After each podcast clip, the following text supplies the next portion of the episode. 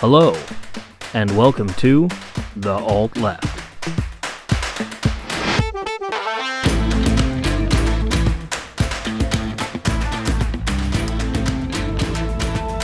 Welcome back, everybody, to episode 30 of The Alt Left. With me, as always, is uh, His Eminence, the Reverend Dr. K. Good evening, everyone. Et nomine Patri et Filii et Spiritus Sancti. And, and doubting Thomas himself, Matthew Heathen Communist Atheist, Jumbo Johnson. Praise be to his noodly appendage. Amen. Ram. Ramen. He did boil for your sins. And of course, I'm your host, Chris. Lately, we've been talking about a lot of controversial topics like freedom of speech, police brutality, that kind of thing. It's time to tone it down. You know, we already did abortion. We've covered everything we can't talk about. So we're going to go light and fluffy this week. Tune in, put your feet up, crack a soda. We're just going to be talking about religion. That's all.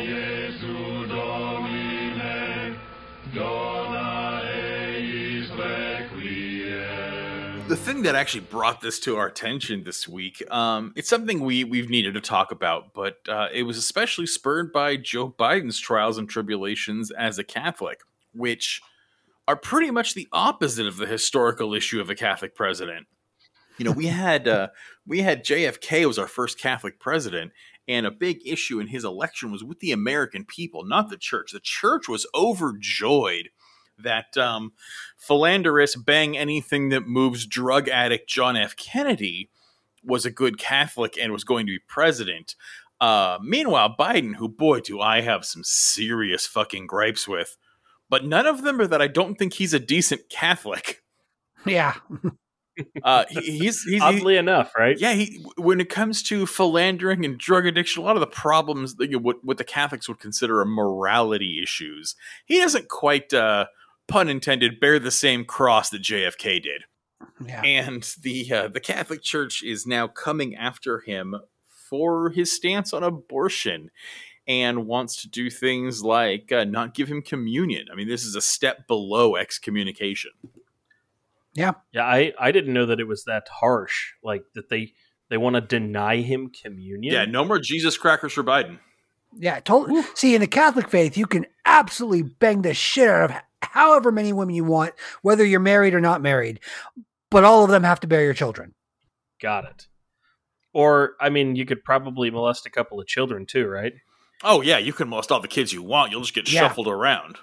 Yeah, un- get- unt- until you know it becomes national news, and then you'll just you know say I'm sorry and not really do anything to fix it. Uh, hold on, hold on. You won't even say I'm sorry. The popes have not straight up said the Catholic Church was wrong. The popes have said they kind of you know that that apology that narcissists give you, like I'm sorry you're upset about that.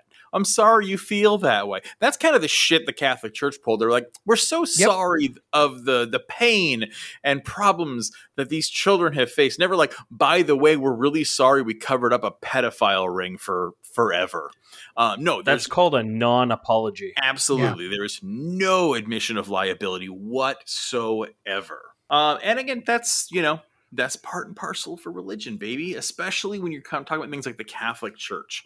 Uh, the Catholic Church has a special place in religious hypocrisy, uh, being that they basically just one day decided they were the only church allowed, and they for some reason had the right, and that Saint Peter was their patron saint, and they carry the torch, even though the Catholic Church is not the oldest church, and it's not even like the top 500 oldest churches you could fill volumes of texts with the names of how many Gnostic faiths that came before the Roman Catholic Church did. Uh, Catholic does not mean Roman Catholic.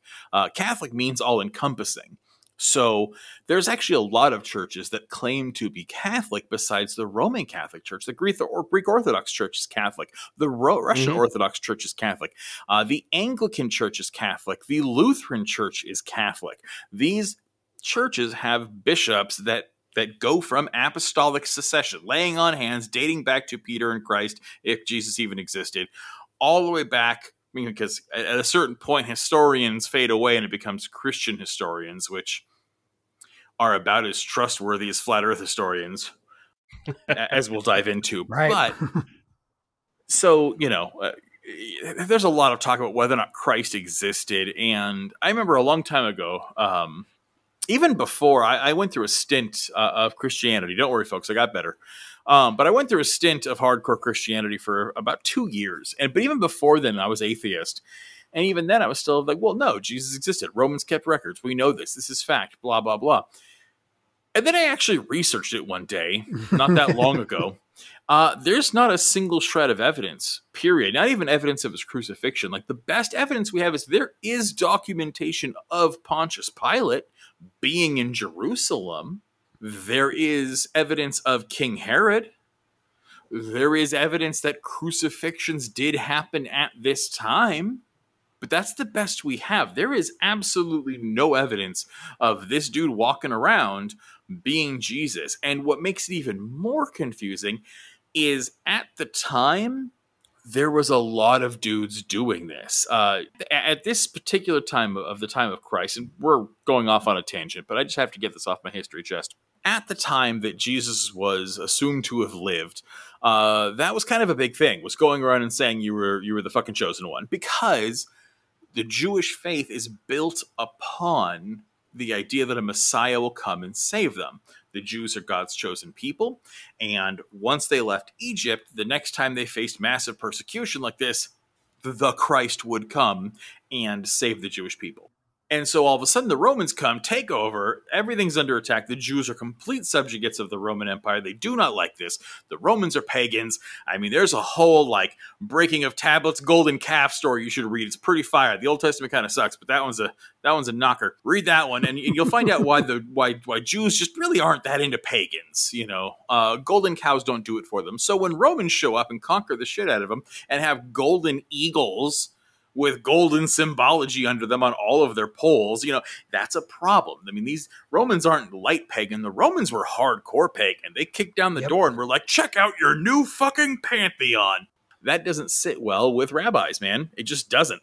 There was talk of this is going to be the end times and it's time for the, the Messiah to come and rescue the Jews and then the world will fall apart and it'll be fucking awesome. So you had a bunch of Jews running around doing what is the modern day equivalent of, you know, trying like to get Herbalife, right? Yeah, trying to get you to join Herbalife, trying to get you, to, you know, come sell knives at Cutco, come be part of Young Living. Like, it's always these bullshit, that, that bullshit pyramid scheme that everyone's doing right now to try to make money, and it's all that that was happening then. Everyone was like, "Hey, maybe you know how you walk around sometimes, and a guard goes, maybe I'm the Dragonborn. I didn't know it. That was literally going on. Everyone's like, maybe I'm the Christ." And so there's actually a, a very famous part where, where Jesus gets locked in prison at the end before he dies in the Bible. There's this, and, and Pontius Pilate, you know, I gotta tell you, if there's any sympathetic character in the New Testament, it's Pontius Pilate. He yeah. is he is this combination of the guy from Clerks saying I'm not supposed to be here today, and uh, what's his name from Lethal Weapon, who's just too old for this shit. Uh, Danny Glover, you know, Murtaugh. yeah, yeah, yeah. No, no, not Murdoch. Danny Glover's character. Murtaugh. Murtaugh. It's Murtaugh. It's Riggs and Murtaugh. Oh, are the two Riggs characters. Thank you. Yeah, sorry, Murdoch and was Danny Glover's character is Murtaugh. Yeah, because he always goes Riggs. So anyway, yeah.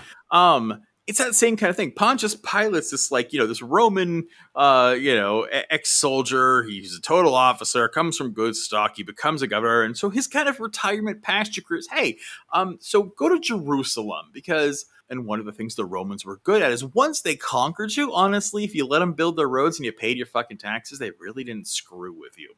Um, so they're like, hey, here's a cake assignment. Go hang out in Jerusalem. Uh, the Jews aren't very violent people. It's super chill. Uh, not a big problem. There's no active war zone going on. Go be governor there. And he's like, that's where I'll retire. Packs up his, you know, his, his all his shit and heads over to Jerusalem to put his feet up for the last few years of his life and then live there.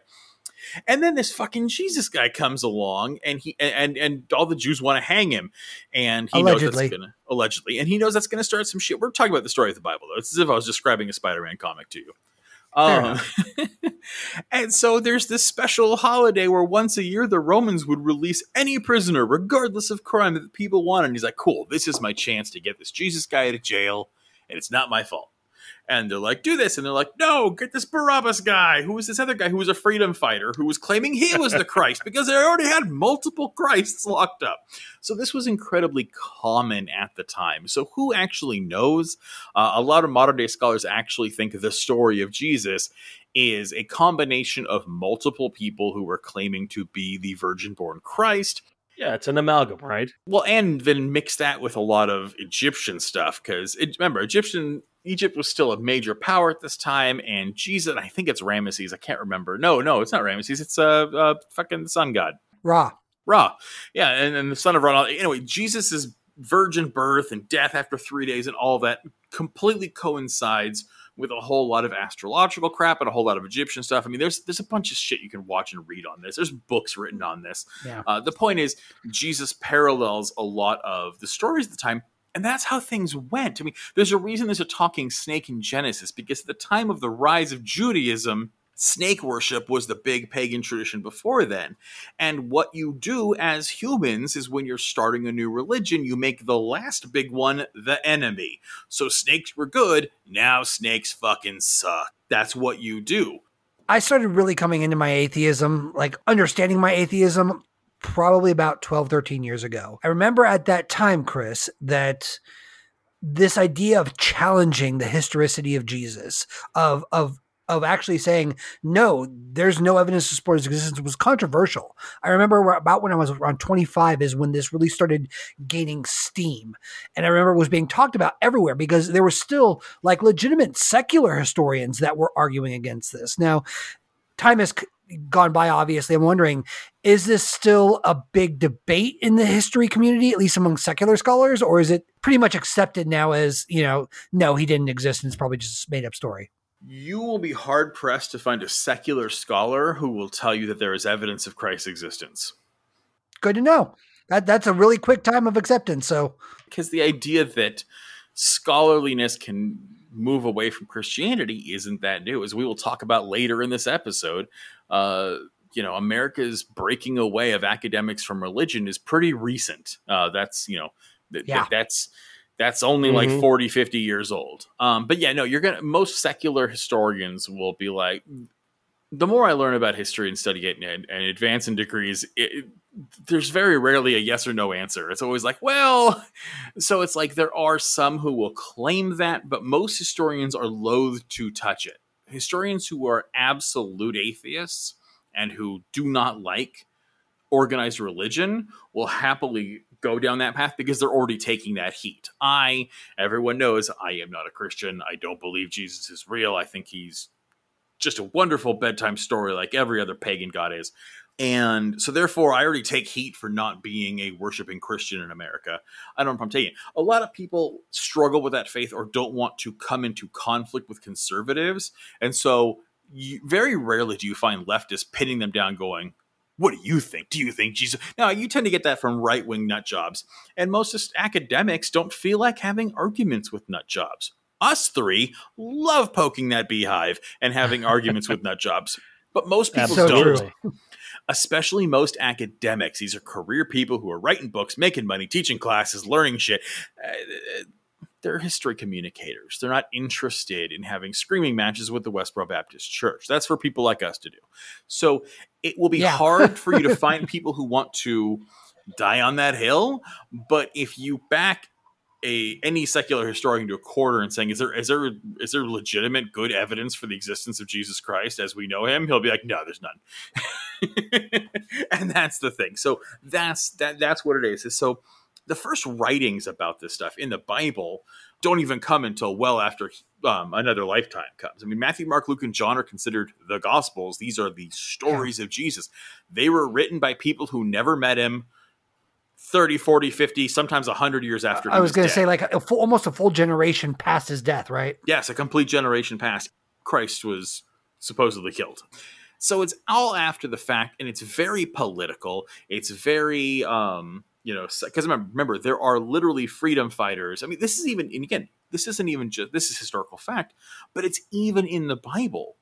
They talk about this. Barabbas is a freedom fighter. That's who um, judas was. That's who peter was. You know that very famous line of you live by the sword you die by the sword comes from the bible you know and he's basically trying to tell people like no no we're not going to get out of this by killing romans we're going to get out of this through pure obedience. And if you ask me again, that sounds like a, a, a political move more than anything else. So, anyway, after that all happens, right? you have the Christian church, which isn't really, again, this is, we're talking about hundreds, if not thousands, of tiny Gnostic faiths. Kind of like uh, something that's actually come back into fashion. You see in America, you'll drive down any main street and you'll see, you know, the First Presbyterian Church and the First Baptist Church of Blank and the Episcopal Church of whatever and Our Lady of Saint Jehoshaphat, you know, whatever. And then all of a sudden you'll be like, Christian Church of Joe. And you're like, what? yep, this is yeah. the you know this is the Lakeview Christian Church. And it's like, well, what kind of Christian church? We're we're just Christian, which basically means no Jews, no blacks. But they can't say that, so they just call themselves Christian and only let Republican white people show up. And they are individually run, which means these guys don't answer to a pope, they don't answer to a bishop, they don't answer to any council, they don't answer to anything. They don't have a creed, they don't have a, a, a set of beliefs. I mean, half the time they don't even have charters like that, that establish rules of their faith, of their you know of the business of a church which believe you me it's a freaking business. Uh, they, oh yeah well that's why they're incorporated. All churches are incorporated. But there's one in, here in los angeles there's one called faith baptist church and i only know it because i knew people who went there. This is an incorporated baptist church that is literally just run by a corrupt family that is running a small cult underneath a cross. And you're allowed to do that. And that's what these Gnostic faiths were. They were small, family run, itty bitty cults, right? Because it's news. And again, that's one of the reasons we have such issues with documentation of Jesus, because it becomes this culty thing that moves around in small groups and it's all oral tradition. It spreads around, but it gets really fucking popular people dig this. And at first, there's a big push against it because you know Christians are known as cannibals because all people here because they're meeting in secret. It's not legal. You know, you got to go worship Saturn and, and, fucking Jupiter and Mars, and you got to worship these you know these other pagan gods in the pantheon. You, you got to go to the fucking shrine of Apollo. Who's this Jesus dude? Um, that's not allowed, and the Romans will literally persecute you for that. Jesus, you know that the idea of Christian persecution under Romans is real. They really were killed and slaughtered and fed to lions and used for sport. Like that happened for a very short time, but it happened. They were second class citizens, they had no rights. And then they kept growing, and everyone was getting really into them. Um, and so all of a sudden, a Roman civil war breaks out. There's a problem with the line of succession and now the power players in Rome are fighting for control. And this dude named Constantine comes along, and he's got a pretty good claim to the leadership. And he sees which way the wind is blowing. You know, much like Hillary Clinton deciding gay people are humans, Constantine's like, you know, this Christian thing might be sticking around. You know, kind of like most people are looking at Bitcoin right now, like, this actually may survive. Same kind of thing. It was holy shit, this weird cannibalistic cult of Christians who want to drink this carpenter dude's blood there's a lot of them, and they're really popular, and they have money. They're starting to get sway, and they're they're starting to get really popular and organized. Um, okay. I'm gonna and he, and he does a hail mary, no pun intended on that one. Actually, uh, he, he does his hail mary, and he's marching into battle. Again, we're not talking about what happened because what happened is Constantine was like, "Hmm, all right, better go appease the Christians. I'm Christian now. I saw a thing what is historically known. There's this guy named uh, Lucius Caecilius. He's he's a he's a Roman quote unquote historian. Again, a Christian historian who worked under Constantine, right? And he's the one who wrote the legend of Constantine's conversion around 300 ish, circa. And it was during one of the, it was during one this one marginal war. I forgot which battle it was. It, yes, look it up. Read a book, guys. Uh, but it was one of the big turning point battles, and Constantine had a lot of soldiers who were secretly Christian.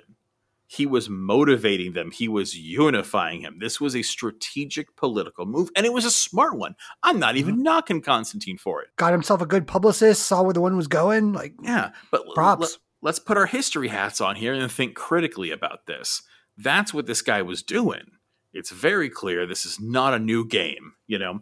And so basically, he apparently, and here's, by the way, something you won't read a lot about um, unless you read really esoteric Roman history like I do. Um, don't do it. Talk to people and have a life instead. Um, basically, Constantine claims that he saw an image as he was marching, broad daylight. He sees the sun and he sees a cross above it.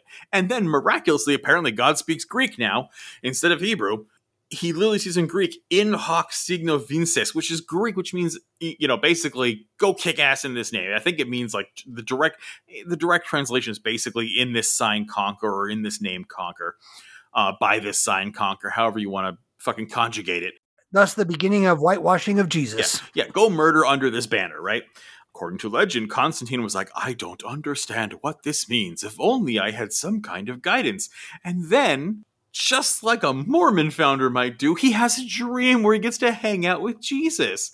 And Jesus comes to him and says, Hey, go kill a bunch of people in my name. I'm really into that. You should totally murder the shit out of a bunch of people. Which, I mean, honestly, to be fair, if, if he existed, he was crucified by Romans. So maybe he was just trolling a Roman to get more Romans killed because he was pissed. That, who knows? I'd do that. But the point is, Jesus tells Constantine to, uh, to, to go popsicle a whole bunch of dudes with, with, with pikes and he does. And Constantine wins the battle and starts winning the war and becomes the emperor of Rome. Because basically, he tells all his men, paint a fucking cross on your shields. And all these men who are a majority Christian are now all united under a banner. I mean, th- think about it. I mean, if you ever played a sport, I played football. If you guys ever played a sport, like what do you do? No, you don't go. No one marches out onto a field and goes, "All right, do your best." Let's go go score some points. It would be nice if we won. No, they're just like, hey, go go West Elm High. We're the fucking best. Win one for the Gipper. Win one for the fucking Gipper and go home and fuck their moms and murder them. You, you, you, you, you unify everyone. You get them pumped up. And so this is the same thing. It's like I talked to Jesus and he said we need to do some killing. And everyone was like, fuck yeah, that sounds like Jesus. And then they went and did it. And Constantine becomes the emperor of Rome. And then we have what really sets a lot of issues moving forward. Constantine decides, okay, so there's all these Gnostic faiths, and they're all over the fucking place. Some people think that it's all about God. This is monotheistic. Some people are pagan about it and they're like oh there's this god but there's also jesus and the holy spirit. It's, they're all three different gods and you got to worship all of them together and some people like you got to eat people's flesh and some people are like that's fucking weird and some people like you got to cut off the tip of their penis and the other people are like that's fucking weird and so Constantine's like, we need to we need to fucking unify this. If I'm gonna run an empire, I need people on the same goddamn page. And so, if anyone who's been to church in a in any Catholic apostolic tradition, so we're talking in here in America, we're talking Lutherans, Episcopalians, Catholics, Methodists, you've heard the Nicene Creed, where everyone Council of Nicaea. Yep, where everyone stands up like independent thinkers and jointly recites verbatim a belief structure of we believe in one holy Catholic and Apostolic Church, we believe in the virgin birth, we believe in the Holy Spirit, blah, blah, blah. And people do their pledge of this is the faith that I have independently come to that I scream in unison. That was shoved down my throat since the day I was born. Like a Catholic priest. Uh, sorry, that was a cheap shot, but sometimes the jokes write themselves, man. cheap shot or not, it was accurate. it's too low a blow. So anyway, what you have here is his now now he's unifying, right? Now he's got the empire, he's got the soldiers on board. Now he's to unify. And when I talk about these Gnosticism, I'm not talking about just people in Rome. We're talking about the Greeks, the Russians, the you know, there's a whole Middle Eastern contingent to this. There's Egyptians to worry about.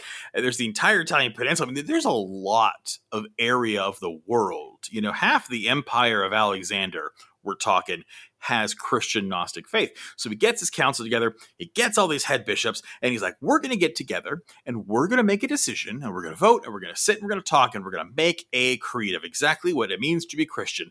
And when we're done, we're all going to shake hands and agree. And everyone who goes home safely is going to agree to this. And everyone was like, Oh, okay. So they sat for a few days and made some fucking hard choices.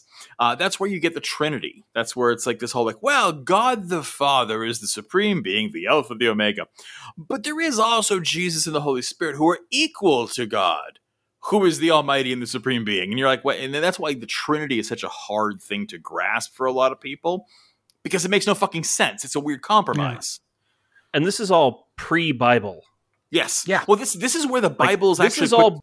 No, no. This is this is the genesis this is where of they decide the Bible. where. Yeah, this is where they decide what gets included in the Bible and what doesn't. Yeah. All I was trying to say is that like this is not after the Bible was already what considered to be the Bible. We had a bunch of books that were that were separate, and then they kind of brought all a lot of this together for this specific purpose. Correct. We had a bunch of different books and a bunch of different versions of the Bible. In fact, this is where like the Dead Sea Scrolls come from and stuff. Is you know we had books of we had, we had testaments of Mary Magdalene. Uh, there's actually a really Yeah. fun one that's the the Book of Raphael, which is about an archangel who uh, who was like a minor archangel. So it's actually a fun story. Um, and it's a shame it's not in the Bible because it's literally about it's like think of a Call of Duty. It's literally about this like grunt archangel. He's bottom level archangel, but he's like going through hell and fighting shit, having a really hard fucking time. But anyway, that's where all these dead books that the Catholic Church does not want you to read come from, is these Gnostic traditions. So they Yeah. they meet several times over a long period of time. Like it wasn't like the council got together for brunch. Like no, no, the council meets many, many times over a big stretch of time, and then they come up with the Bible, and that's where they decide on these Bibles. And you can see in the Bible where these where, where the see these contradictions, especially in the Old Testament, but in the New one too these major contradictions that people who point out to kind of criticize Christianity and faith. That's why you see these. You know, that, that's why Eve has a rib pulled out of her to make Adam. But then also in the next story, uh, Adam and Eve are created simultaneously by God pulling them both out of the dust. Like, well, how are the two creation stories? You know, and and that's why you see this stuff. You know, well, how come God? How can God be the Alpha and the Omega and the single Almighty when He's talking to Moses? But then later on, he it's a three way split, it's a thruple. That's weird. And again, that's because we had to combine multiple belief structures, and this is stuff where it was split down the middle, and he needed to make a compromise to get everyone together. So that that's where Constantine, that's where we get the Bible. That's where that comes from. That's where that the, the collection of books, you know, from Genesis through through fucking Armageddon. That's where you get this annotated collection that Christians agree to, right? And it becomes political this is where we get the King James Bible from. This there's a whole British Civil War uh, where King James needed to make his own version of the Bible that was pro him, and so it's edited heavily. The King James Bible is like pretty much the least accurate translation ever made because it was a political move from day one. Politics is what religion is actually about. Always has been. The Crusades were absolutely about money, wealth, power, control of land. The Holy Roman Church needed control of the Holy Lands because it was a point of pride and it was a point of money. I mean, that's literally the reason why England even got involved in the Crusades. And there, God, there was a whole ransom. King Richard, oh my God, poor King Richard got like kidnapped and his mom had to pay a bunch of fucking money. There's a lot to it. But so that we go, we go through the, the long list of crusades, which one of them, the Roman Catholic Church brought us the Children's Crusade, where they decided that, like, the problem, the reason we're not winning these crusades is people are sinners. And they're just fucking sinners. So we need to send a bunch of eight year olds out there who have never touched a woman and have never done anything wrong. And we're going to put a bunch of children in armor and swords, and God will deliver. And of course, they were splorched immediately, never seen from again. This is the problem with religion motivated government. Here's the biggie. What, what- um, if I had to ask you, what do you think the biggest fucking kerfuffle between the Roman Catholic Church and an ancient, uh, or at least an old leader would be? What do you think that might be? Uh, the time that Henry VIII told the church to get fucked. Yeah, actually, I would agree with that. Um, Henry VIII was a huge issue with the Roman Catholic Church. Again, this is where we we really see a major issue uh, with politics and religion colliding in a way that kills a lot of poor people. Henry VIII had had a had a had an issue. He was the second of his, even though he's the eighth, he was only the second monarch. His dad literally stole the throne, usurped it, took it by force. And so Henry VII left him the throne and Henry VIII came up, and he again, he's only the second which means there's a lot of other people in the court who have a very legitimate claim to that throne as well. And he's holding it at the end of a gun. So, what do you do? Well, there's a very strong marriage between his older brother, who was supposed to be the king, who died young. He had just gotten married to a Catholic from Spain. He marries the Catholic princess of Spain. This is great. Spain and England are friends. It's super Roman Catholic. Everyone's happy. This is a great, great power move. And then he fucking dies. And Henry VIII, who is like second in line, he's not even supposed to be the king. And, anybody who's watched Game of Thrones, this is where you see Ned Stark's story. You know, he's never supposed to be the leader. He was the second in command. He was just supposed to be a good soldier and get laid and party and do his own thing. And that's what Henry VIII was doing. And then his brother dies, and all of a sudden he's got to be fucking king. Well, what do you do? Because now Spain is like, well, you better not fuck over the princess. So what they do is the cardinals get together and they ask the Pope for an exemption. And they say, look, we found this obscure passage in Scripture saying that if a man marries a woman and he dies before they can fuck, it's cool for the brother to marry her and legitimize her. And they're like, oh, yeah, they totally never banged because people don't do that when they get married, especially when they're trying to make heirs. No, that didn't happen at all. And so the Pope grants it, says, okay, and poof, we're good. We're good. You can marry her. It's not even a divorce. Everything's fine. He's dead. You're good. Do it. So he does so it. basically, they bribed him. No, they, they didn't. bribed They actually didn't bribe him. See, England was sending. You don't think there was some money that, No. that changed hands there? there 'Cause- what there wasn't, and I'll tell you why. Because money had already changed hands. England had Yeah. was was forking over annually a fuck ton of money to the Roman Catholic Church. They paid it no matter what happened, whatever the decisions were. It doesn't matter. Every year they sent over a shit ton of money to England, and because of this, they had a very cozy relationship with the papacy. Yeah, it's also important to remember that the Roman Catholic Church at this point ran everything. Yes, They were the real power in these lands. And so there was no reason to bribe them because everyone owed them everything. Period. Yeah, yeah. You don't, you don't bribe because the without king. the church's yeah, without without the church's blessing, like you don't get shit. If you're excommunicated, every other European power will not trade with you. They'll fuck you over. You'll be dead. So no, they, they sent over a fuck ton of money. But the thing is, is the Pope was actually friends with Henry VIII. They knew each other. Uh, they were kind of buzzed. In fact, the Pope liked him so much, he actually declared Henry VIII defender of the faith, which basically means he's head Jesus general.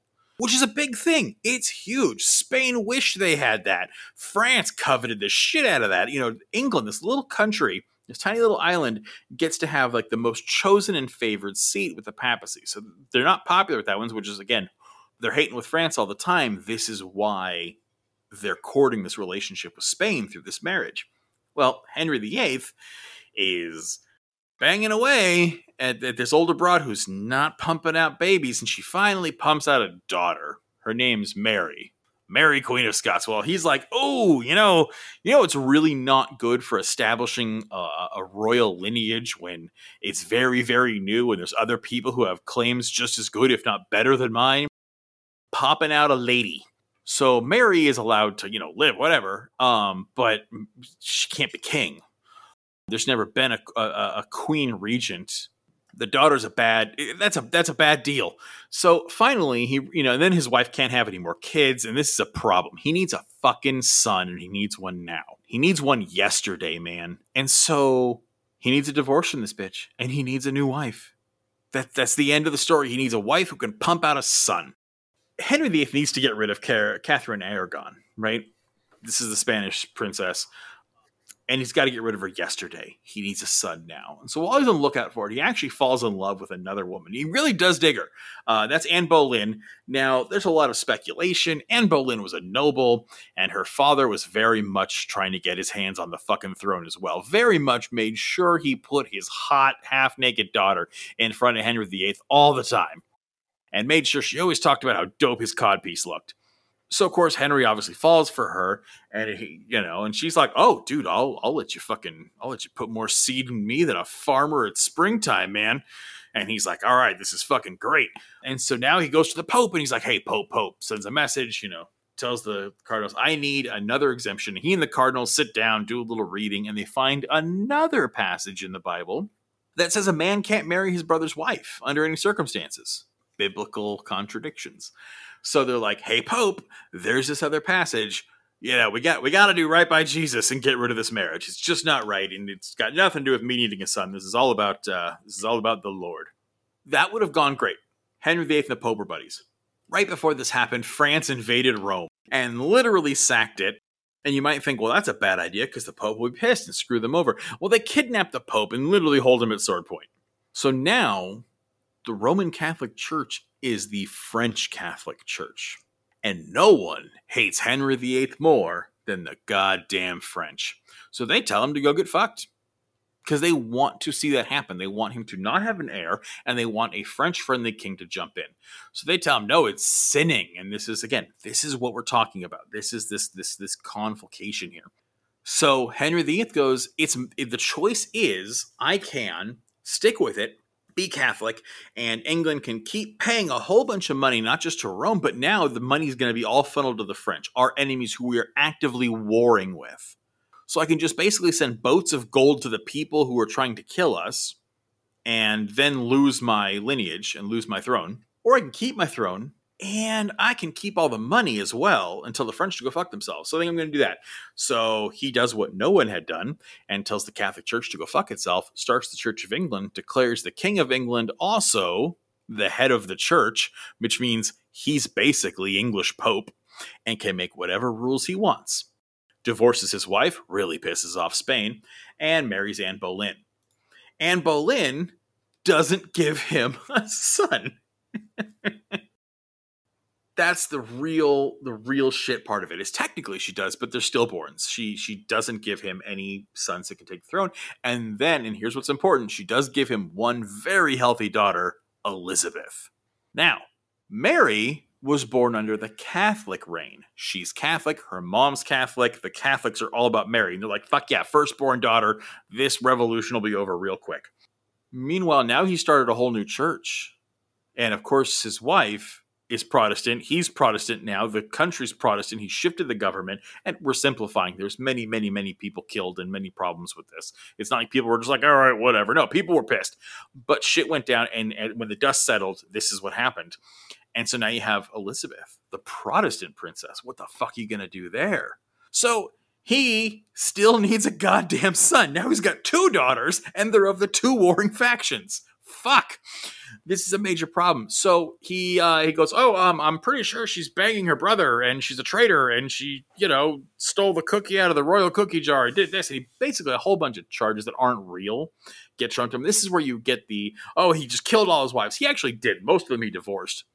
Anne Boleyn he killed. It sucks. It shouldn't have happened. But he couldn't just divorce a second wife. He had no religious claim to it.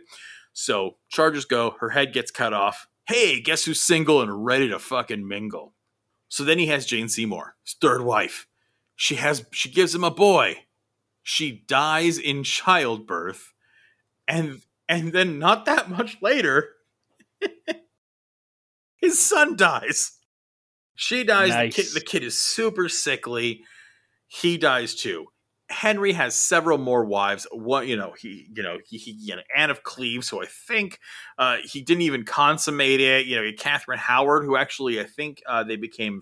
Uh, no, Catherine Howard was like nine, 18 or 19, and she had all. She was actually banging everyone in the castle. She was super like I just I just think English dick is dope, and so he was like, well, I got. To so she's the other one he killed. you know, he becomes friends with Catherine Parr, but still divorces her. He never had a goddamn son. So Henry VIII, before he dies, goes, okay, well, he never had a son that lived. He had stillborns and he actually had a sickly boy that dies.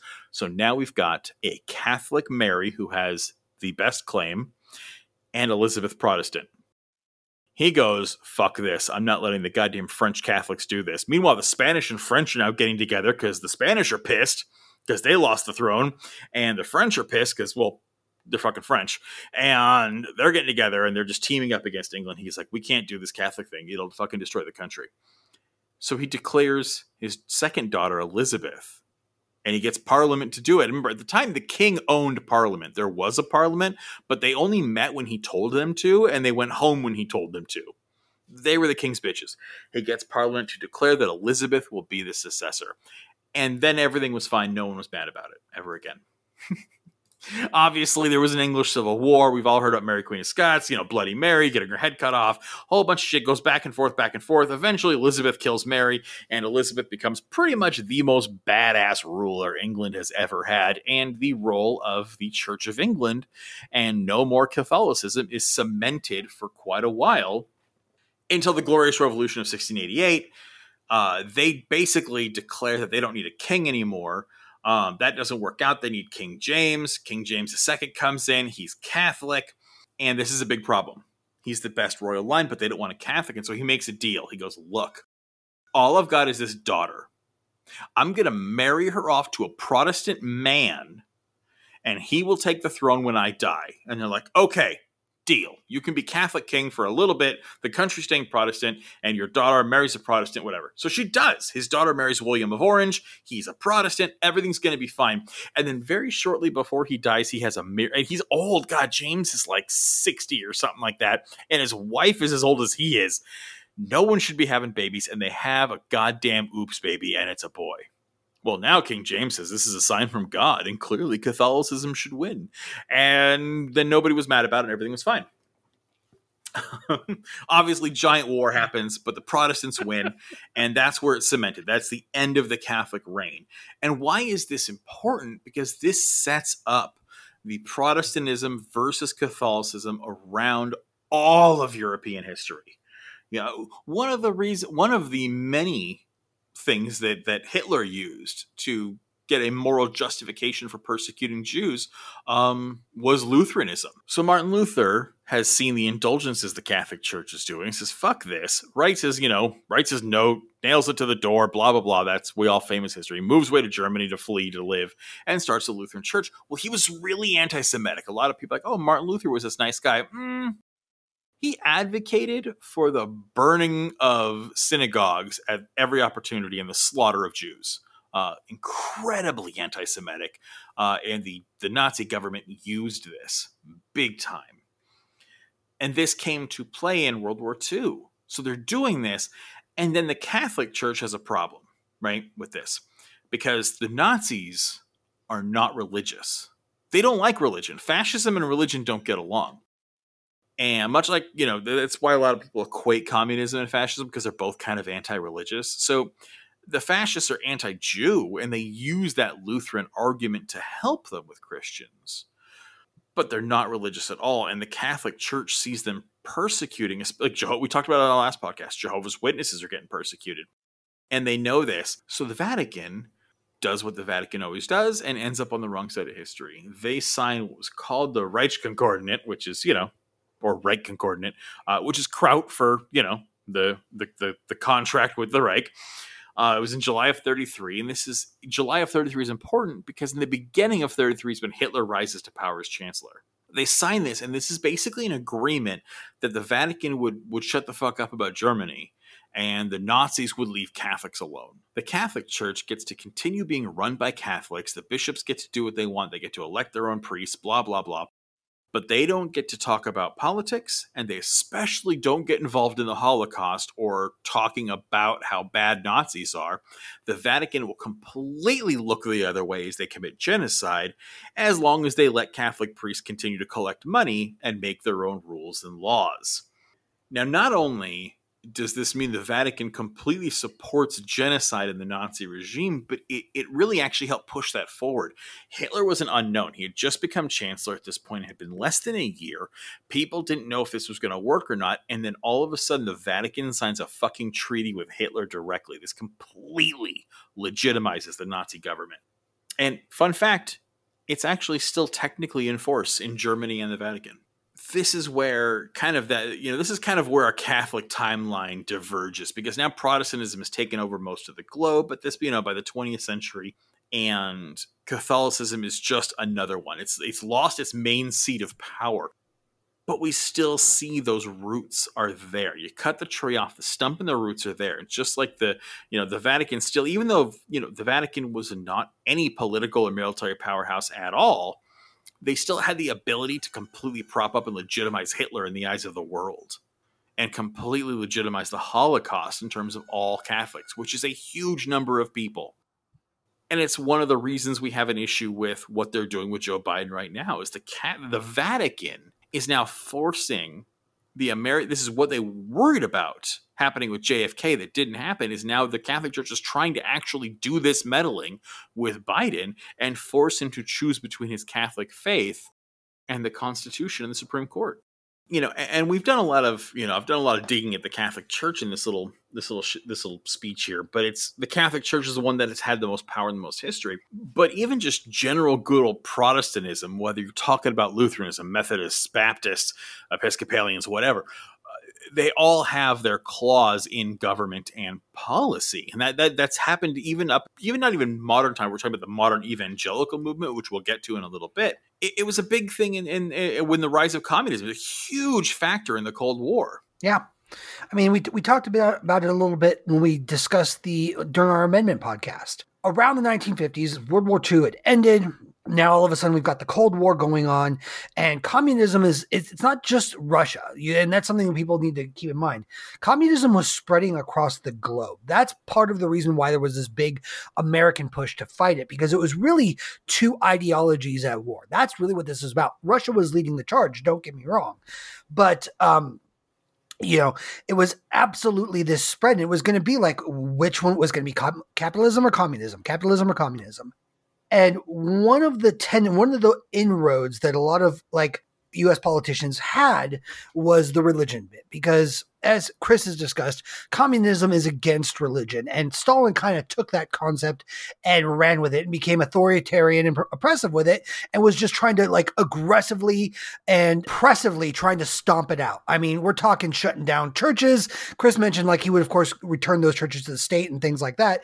But he was absolutely pulling people out. There was people dying, going to gulags, things like that, all because they had a religious belief. And so, one of the ways a lot of, uh, in addition to McCarthyism and a lot of other things that we'll talk about when we get more into the Red Scare, one of the ways the US decided that they wanted to combat this was religion, because there is a history of religious belief in this country. Now, as we discussed on the First Amendment podcast, there was supposed to be a separation of church and state. So the idea behind it was everyone could practice their religion. It just so happened that the majority of religious practitioners were Christian Protestants.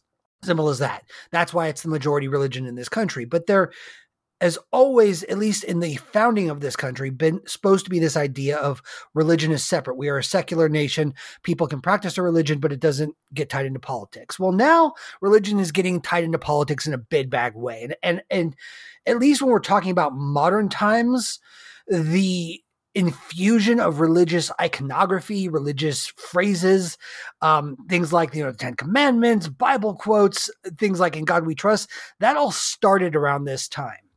Um, one of the first big ones uh, was a piece of legislation that was signed into law. Was HR 619, termed the "In God We Trust" bill.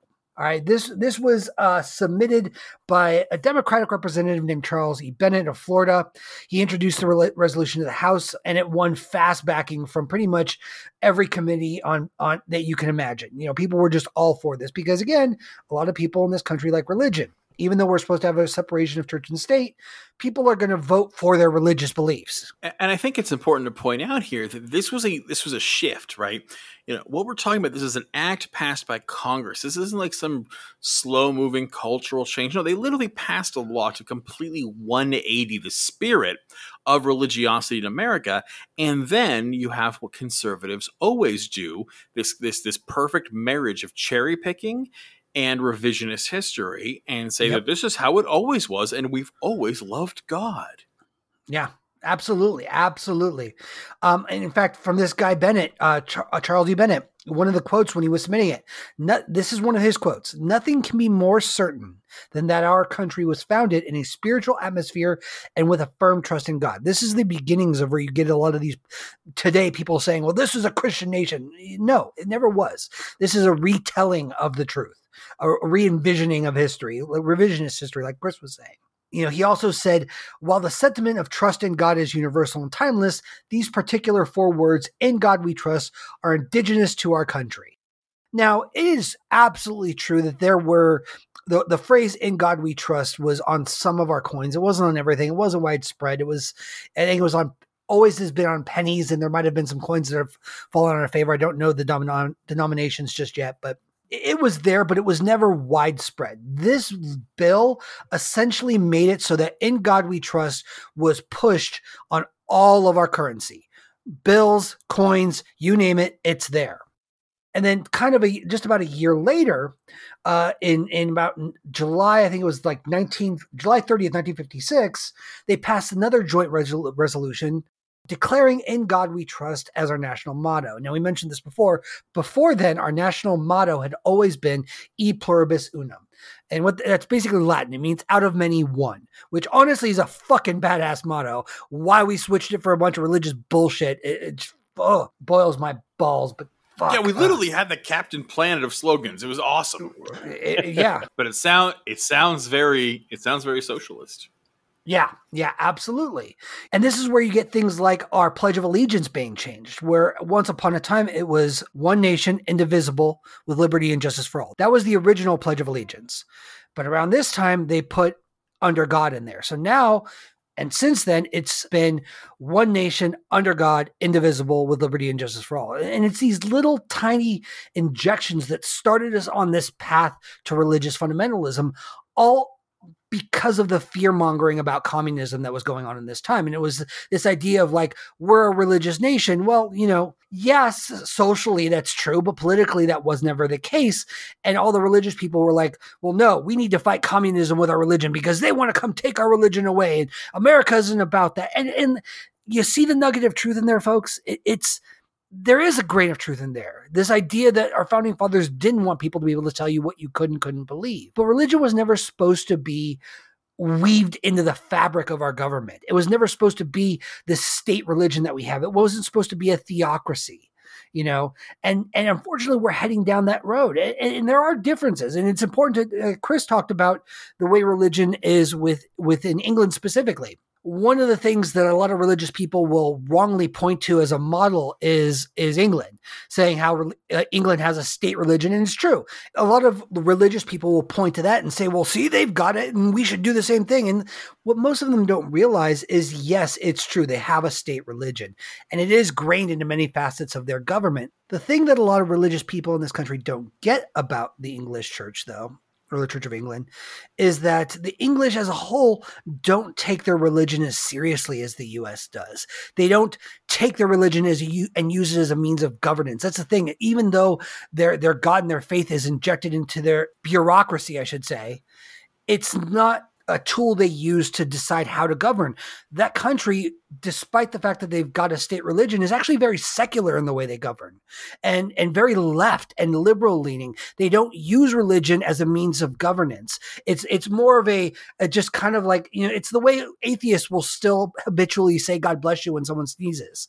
It doesn't mean anything and something that's a point is, is ironically it came from that absolute wanting of religion to govern. You know, when Henry VIII declared himself both sovereign of England and head of the church, he then set the precedent that all royalty is. Like, for instance, current right now, Elizabeth II, Queen of England, is the head of the Church of England. The Yeah. Archbishop of Canterbury technically takes orders from her. She has more power in the church than she does in the state.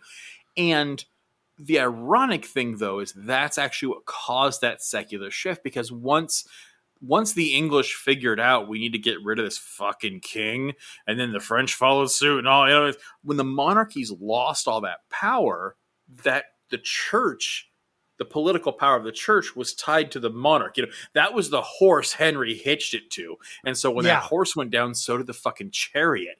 And so the church is considered part of the culture now, but has but it, it- as soon as the you know after after George, after Mad King George tanked the throne and it was gone at that point, so was the Church of England's right to rule the nation. And it's it's kind of beautiful how that authoritarian overreach is actually what caused the secularism. Yeah, I, I agree. It's it's actually fascinating, but I, I don't think for a second or believe for a second that that model could ever work in the United States because the religious in this country absolutely want a theocracy, and and it's also it gets ironic too because they're also the first ones to bitch about Sharia law whenever we're talking about Muslim countries. And, And- and we celebrate it. Mike Pence would get cheered when he would go up on stage and say, "I'm a Christian first, an American second. That was the that was the vice president of the country, basically saying the country is second to me. Yeah. And Would once upon a anywhere. time, that would be horrendous. I mean, like you were mentioning, Chris, when John F. Kennedy was president, that was the biggest fear is that the Pope was going to rule. Like people legitimately feared the church's interference in our presidency. And now there's a whole party of people, probably about 30 to 50% of this country that cheer for it, that want it, that think it's the, the only way to get back on track, even though we've never had it. That's the thing. It's like these people are the same people that want to talk about the good old days and getting back America back on track, back on track to something we never had before. I mean, if you really want to get America back on track, let's start pulling religion out of government. That might get us back on track. Back on track to what though? That's the thing is I, I we, we talk about the the where the country has gone, but at the same point, like this country was, you know, again, was actually when the colonies were founded, they were founded with that in mind. A theocracy yeah. was what the pilgrims wanted. You know, we talked about this last podcast. They were super Puritan, and, and I think you have a point. It's like we talk about these these these conservatives bitching about Sharia law. Uh, there is an equivalence here. It really is the same thing, and this isn't something that happened anonymously. We don't know why. There, there, there's a way this this was was designed, right? Karl Rove and the Bushes designed this. George Bush Senior, ex CIA director, ex VP under President Reagan, the Bush Doctrine, like conqueror of South America. Uh, this asshole was very secular. Bush Senior is was not religious at all. He was a yep. secular man. And he and and when he was running for re-election, he was told by his advisors, like, look, man, the moral majority's big. Dan Quayle's getting a lot of traction with this. You need to embrace the evangelicals. And he was like, fuck them. That's the last thing this fucking country needs. It's pretty much the only thing I'll ever agree with George Bush on. And he refused to run with him and he lost the election. Well, his son wasn't going to make the same mistake. And again, you can say a lot of things about George W. Bush, and and I do. He he's he's awful. He committed war crimes. Like we went to Iraq just so we could prove how big his dick was compared to his dad. Like eh, George W. Bush is a disgusting human being who did terrible things, but he's no Dick Cheney and he's no Bush Senior. Which and when I say this is the liability and the culpability fall to him. He was weak and he allowed evil to work. I mean, he allowed evil to happen. He let this happen. He was the one who was in charge. It was on his fucking watch. And he let this Iraq and Afghanistan invasion carry forth for no good fucking reason. Other than Cheney told him to. Yeah, but that's the thing is that's where I'll give him a now again, I'm not going to be Ellen here and say, "Well, he's rich and white and we should be nice and hug our enemies." No, I don't fucking hug fascists. I don't fucking hug war criminals. God, there's a very famous, uh, you know, Vinnie Paz line of, you know, wartime presidents do wartime shit, which is why wartime presidents can suck my dick. And I love it. And that's exactly what we're talking about with Bush. He was, was he a puppet? Sure. Was he controlled? Absolutely. He still did it. He signed his fucking name on the check. Yep. But this guy's a true believer. One thing I will tell, I will say about Bush is he's not a charlatan. George W. Bush, not his father, but baby Bush, He's a he's a born again Christian. He was an alcoholic and a cokehead, and he found Jesus and it saved his life, and blah blah blah. And he's this dumb man from Texas who found Jesus and feels better about it. Great. He religion actually worked for him in the way it would be nice if religion worked for most people. But he got really big into the evangelical movement, saw that as a power move, and he saw that as his tribe. He was like, "Yep, the fuck yeah, white Jesus all the way." And so he went with it and that that was that was that was when the door was finally the door had been cracked open. That's when the door got kicked open and the evangelical movement flooded into politics. And that's why you have mike pence saying i'm a christian first and an american second. And this is why you know george w. Bush got some flack for it at the time and it's still ridiculous but when he was asked whose favorite philosopher is he went jesus and he but he meant it he wasn't just like, uh, I don't know what's popular. Like, no, no, he meant it. He loves him some Jesus. Yeah. And then, of course, fast forward, what does that? What does that do? It sets the precedence. That's what Americans have to do. That's why Obama, who again, Obama's not religious, but once he was running for office, oh, you can't start going to fucking church because yep. if you don't start going to church, you're a fucking terrorist Muslim and blah blah blah. So what do you see Trump doing? Trump holds up a Bible after he tear gasses a bunch of people in front of a church. You know, by, Trump is asked on the campaign trail, "What's your favorite book?" The Bible. Which part? Eh, all of it. But there's no New Testament, Old Testament. There's nothing. Is there a passage you're like, nope, it's all perfect equally? Because of course the guy's never cracked open the Bible. Hell, he died. He's cracked open a fucking six year old's book. But he, it was lip service, and the evangelicals don't care because half of them are so stupid it takes a certain amount of blind fucking dumb faith to be an evangelical. But number number one, but number two, even if you don't believe him, which half the evangelicals know he sucks, they don't care. He's pushing their agenda. And that's what they want. That's that theocracy that the religious right in this nation and has always wanted. The religious na- right of any nation, of any culture. This isn't just limited to Christianity. You think this is limited to Christianity? Look at Islam, right? Uh, despite what Western media tells you, most nations, I mean, there's exceptions like Armenia, but most Middle Eastern nations are Islamic. And again, a lot of Asian nations as well, actually. Uh, but a lot of them are like Saudi Arabia and Dubai, where they just say lip service. You know, they are the Obama Clinton Christians, right? You look at the royal family of Saudi Arabia, these are not Muslims. These people do not practice the faith at all. These are very wealthy atheists who understand that as long as they fucking eat some falafel in front of people and say, you know, fucking Hail Muhammad, they're good and they allow the bad actors to do whatever they want to do. And they're like, yeah, sure, women can't drive, whatever. I don't give a shit because they don't care. They want to sell oil to America. That's all they care about. They're staying in power, just like any monarch. Again, you don't have to go farther than very recent history. The Iranian Revolution. You know, Iran was taken over by the West, and the U.S. had put in a puppet king, the Shah of Iran, uh, the very last Shah was Muhammad Reza. Uh, I'm going to butcher the name, but it's Muhammad Reza uh, Pahlavi or Pahlavi, and he basically because he was the Shah who was ousted. People just literally, when someone says the Shah, they mean him. They mean Muhammad Reza, and he was a puppet governor for the United States. We put him in power. There's actually very famous footage of him coming to Disneyland, and Walt Disney shakes his hand and welcomes the Shah of Iran to Disneyland because he was a Western ally. He gave us a whole bunch of oil, a whole bunch of stuff in the Middle East, and he was absolutely. Iran was owned by the United States. If you look at pictures, you can look this up online. Look up pictures of women in Iran in 1978. You can't tell the you can't tell the difference between a group of Iranian women and a group of American women in 1978. No, they they're dressed exactly alike. Yeah, jeans, t-shirts, going to college. Yeah, it was it was that uh, free love, you know, hippie disco. It was all of that. And then what was it? 1990s when all that changed? Uh, 1979, actually. That, that's the, that's when the Iranian Revolution was. But yeah, it, the U.S. was on top of the world, right? We were winning the Cold War. We were winning the space race, like fucking America, USA, Rambo, right? 1979 rolls around, and the people of Iran are pissed off. Now, there's always been this backlash from the far religious right, but now the moderates are like, no, fuck this. We're not letting America and Great Britain and the Dutch steal all of our fucking oil. This is garbage. This guy's a puppet. And so they join forces. You have the centrists and the far right joining forces. They have a revolution and they fucking oust this dude, send him off to exile. He's kicked out of the throne.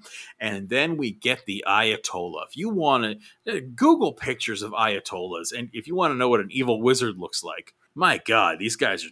Every Ayatollah has been terrifying. I don't know what it is about them but he runs the government. And now the prime minister of Iran is a puppet of the Ayatollah. We have Islamic Pope runs the country now. And Iran has become an enemy to us, and it's our fault. Had we let Iran move about their natural history, they would have become. I mean, Iran's got amazing history. That's a cradle of civilization. You know, Persia is I mean, this is where Zoroastrianism comes from. This is where the world's first astronomers comes from. You look at a clock; those numbers on there, those are Arabic. This culture is the oldest and one of the most amazing and powerful that's ever existed, and it's just fucking rich. And we've destroyed it for money and faith. Uh, ISIS, where do you think that came from? ISIS, we, we talk about ISIS and how they're just the worst thing ever. They formed because of the invasion of Iraq and Afghanistan. ISIS is the Islamic State of Iraq and Syria. Now, there is also, I guess it's formerly ISIL now, which is uh, Iraq and the Levant. Uh, most people still call it ISIS, but that formed, and, and they're trying to bring about Armageddon. These aren't political actors, these are religious actors. They are actually hoping to invade Israel. They first want to take back and make a giant Islamic state and then go cause a second Holocaust, invade Israel, kill the Jews, and bring about Armageddon. Actual Armageddon. They want to bring about the end of days and have Muhammad come back and burn the world. That is the plan. So, this idea that, like, oh, it's in the past, religion doesn't doesn't rule our politics anymore is folly because the second you drop your guard, it rears its ugly head. Religion has deep roots. And that's because it, religion and governance go hand in hand from day one. And we are only now, this is my historical opinion, we are only now entering an age in the last, you know, 100 years where that started to change. But that's a fraction of human history. That doesn't change overnight talked about it before. Like um, I've mentioned it. Pew Research tracks this a lot. You know, basically where people stand on their religious views, and the one of the fastest growing demographics in this country uh, are what is termed the nuns, not not habits nuns, not black you know penguin nuns, nuns as in N O N E S, um, and those are people that identify with no organized religion whatsoever. It Doesn't necessarily mean they don't believe in God or Jesus or anything like that. It's they don't um, identify with any of the organized religions. This includes uh, people that are you know call themselves spiritual but not really religious, or people that are atheists or agnostics. You know, it's a whole gamut, but that's one of the fastest growing groups, if not the fastest. And and this isn't just you know to the U.S. This is worldwide. Like non-religious belief is absolutely growing and expanding, and I think it's part of the reason why you're seeing such a big uh, increase in right wing fundamentalism. It's because it's the last gasp of a dying breed. It's really it's it's the old tiger sensing its end and being its most ferocious, and that's what's happening. It, they they all know they are on their way out, and, and and so, like Chris said, it is changing, and it is actually changing quickly. Like com- compared to other like social changes, this one is widespread and growing. The problem is, is there's still a big fight against it, and you also, and this is where I think Chris and I have a big debate about moder- moderate uh, religious believers. But the two main groups in the U.S. that fight for the most hated demographic. Give you guys two guesses. What do you think the two groups that constantly go for the most hated, back and forth in the U.S.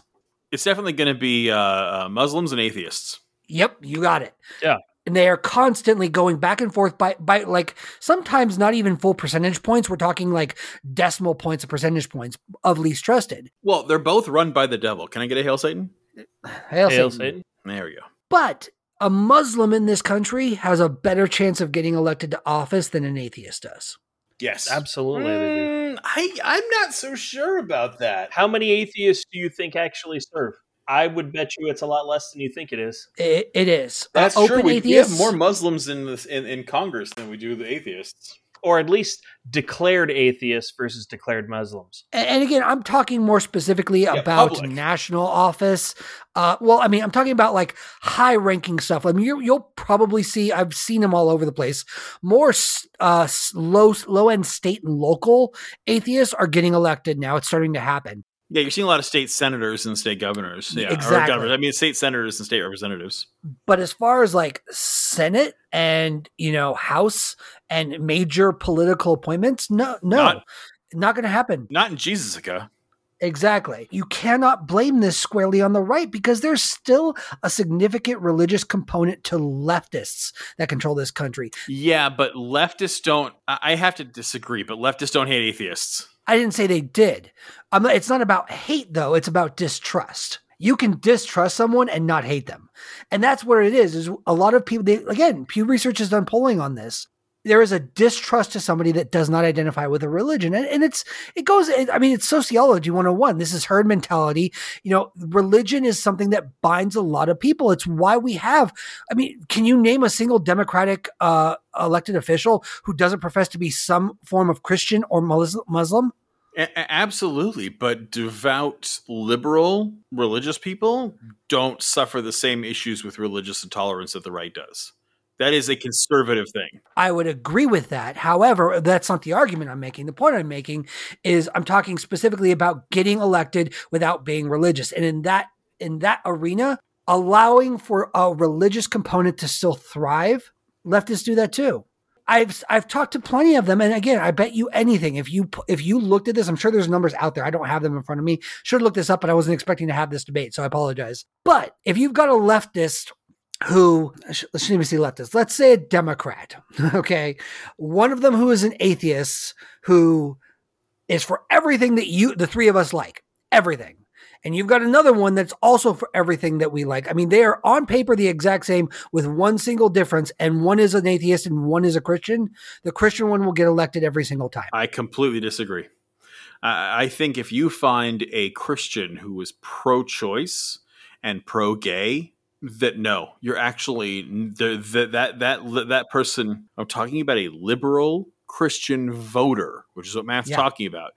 They will care far more about that person's stance on gun rights and Roe v. Wade and war over what church they go to or if they don't. I, I actually completely disagree, and I would love to see some, even if there is accurate polling on this, because I don't want to just say, "Well, I'm a Democrat." No, because there's there's right wing Democrats as well. I'm talking about people who are pro-choice, pro-equality. You find me pro-choice, pro-equality people who are Christian, which there are plenty of them. They're not the majority of Christians, but they're a big chunk. Those people would care far more about policy and stances on those major issues, like the Second Amendment and abortion, than they will on whether or not that person is religious. You know, that's actually an interesting topic. I, I think we should put it out there to our listeners to see what they think about it, and I might even blast our social media with some with that as a polling question. Because Just again, this is, this is obviously our, our opinions are anecdotal, Yeah, absolutely. but I can think of off the top of my head five or six people I know who fit that bill, who are Democratic voters, they're liberals, but they're pro-choice, um, you know, and they're pro they're pro-choice and they're pro-gay, and those people wouldn't don't give a shit about the religious views of the person running. They care about those issues. Well, and keep in keep in mind we're talking about two identical people running, with the only significant difference between them on policy, or not even policy. The only significant difference between them is one is a Christian and one is an atheist. Well, okay, That- sure, that- but, that is but the hypothetical I'm I'm, I'm giving. But real you. quick, but, but the that- Christian will win based on Yes. that factor alone. But but that that doesn't matter. If you put these people who are identical on policy and one's a man and one's a woman, the man will pull better with men. Like that comes down to people tend to if if there's nothing else to consider, yes, they'll pull they, they will hire the person who looks more like them. Sure, mm-hmm. but y- you have to give me some nuance here. If you're gonna say they're identical people, yeah, sure, but that doesn't prove that religiosity is. Because if they're identical candidates and one's right-handed and one's left-handed, and that becomes an issue and a talking point, the right-handed person will win. I mean, I guess you you have a point there. I can, I can concede that. I still disagree. I think religion plays a much bigger role across the political spectrum in how people vote and what they expect to see than than I think you're giving credence for. And, and yes, I think most. I agree with you that most leftists, people that we would consider not, not, leftists, liberals, liberals. Because here's the thing: you're going to be hard pressed to find. There are some, but you're going to be hard pressed to find hardcore leftists who consider themselves active, devout Christians. Yeah, and I agree with you on that place. I, that, that's the distinction I was making. I, I wouldn't. I'm talking specifically about liberals. I'm not talking Yeah. about leftists because I agree with you on that. Yeah, people wearing a pink pussy hat. That's who we're talking about. Yeah, exactly. This is where I think, and it, I'm with her stickers. yeah, yeah. I and I would I would argue most of them, for all their professing to be left leaning and supporting of those things, they also lean really heavy on their religion, and, and it's it's the typical thing of like, well, my religion doesn't hate the gays, my religion is really accepting, and then you know when Black Lives Matter shows up asking for help, they'll shut the door. Yes, but again, i I think if their choice was someone who was pro BLM and someone who was anti BLM, but the Christian was anti BLM, they would go with the more progressive candidate. And that's what I'm saying. It's like if you add in if you added any if you have there one's Christian, one's an atheist, and then you add in any other factor, whatever those those liberal talking points are, Mhm. whatever candidate's not on board with them goes away. And again, and we're talking about you know one of the, the problems I have with liberals is they tend to be one issue voters, which is actually Yeah, one of the reasons I true. think this is is Mhm. liberals tend to be like gay rights it's all i care about. Second amendment it's all i care about. Women's rights it's all i care about. Racial equality it's all i care about. Like they tend to be one issue voters rather than no i care about equity for all that's what makes a leftist a liberal Yeah. cares about several pet things and very often one of those is them again now we're just arguing semantic you know or, yeah, pretty now much. arguing So I think I, I am going to use that as a uh, talking point for for our listeners, and I'll probably be blasting out social media, guys. We'll get off when we get off this podcast. We'll uh, put something together probably for next week. This is why it's so dangerous to not critically look at your candidates' policies and what they do. And this is why it's not why it's critical to not blindly accept their faith statements. Because again, you have someone like Biden who is an actual devout Catholic who is now facing political pressure from a foreign entity to change the law of the land. That the Supreme Court has ruled how the Constitution declares this, and they want him to go against the Supreme Court, go against the Constitution, get on the wrong side of history, and go against women, which is more than half the population of the nation.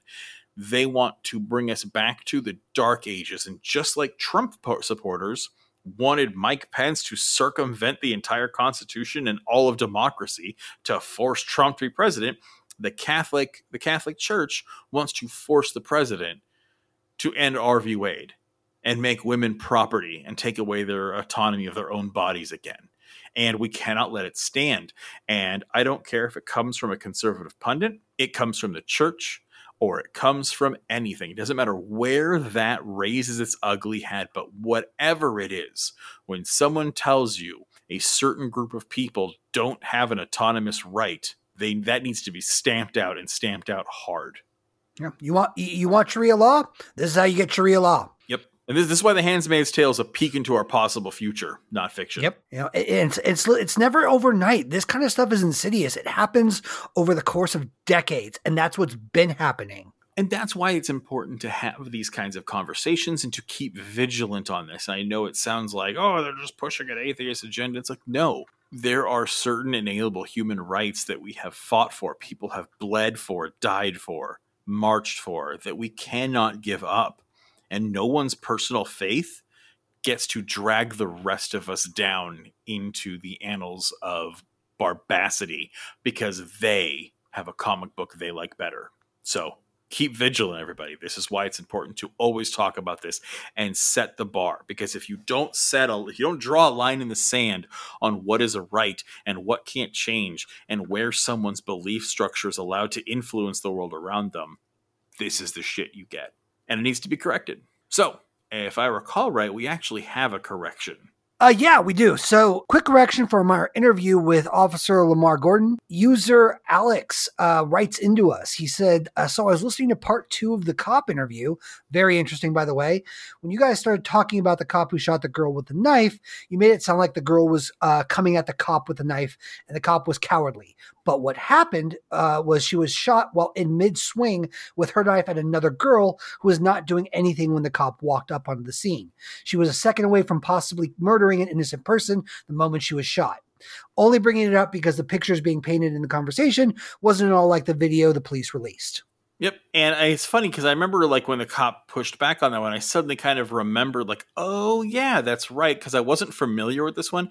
And I had conflated these two in my head of the pool party uh, where the cop body slammed a, a 90 pound teenager. Now I still disagree with this one. I don't care. You're a cop. You should charge in but I get it, and and and that is a uh, that is a correction that is true. I was absolutely mistaken, um, and corrections are important. I know it sounds nitpicky, so I'm like, why are they even talking about this? No, no, no, no. When we're wrong, that needs to be pointed out, and we need to own it. So yeah. I was absolutely mistaken, 100. percent Thank you, Alex. We might be wrong about facts, and the correction might not necessarily change our our our, our minds. Keep that keep that be aware of that, everyone. Like you can give us a correction, and it may not change much but we're going to acknowledge it because we always want to be on the right side of history. We always want to be telling the truth, and we appreciate when when our users uh, reach out to us to give us the facts. So and facts thank matter. you, Alex. Yeah, facts absolutely matter. So thank you, Alex. Remember, it's not just about. I always close us out with, you know, look out for yourselves and and and take care of each other, and that really matters because you have human rights and you have human rights the government still doesn't recognize, but you have some they do as well. And it doesn't matter what culture you are, what country you're in, who you are, what your gender preference is, what your religion is, what your skin tone is. It doesn't matter. You're a human being. And no one gets to take that away from anybody because of their personal religious convictions. They're allowed to believe whatever they want in their own heads, but they are never allowed to take your humanity away from you or anybody else. So, in that vein, take care of yourselves, take care of each other, and remember, the non religious affiliated revolution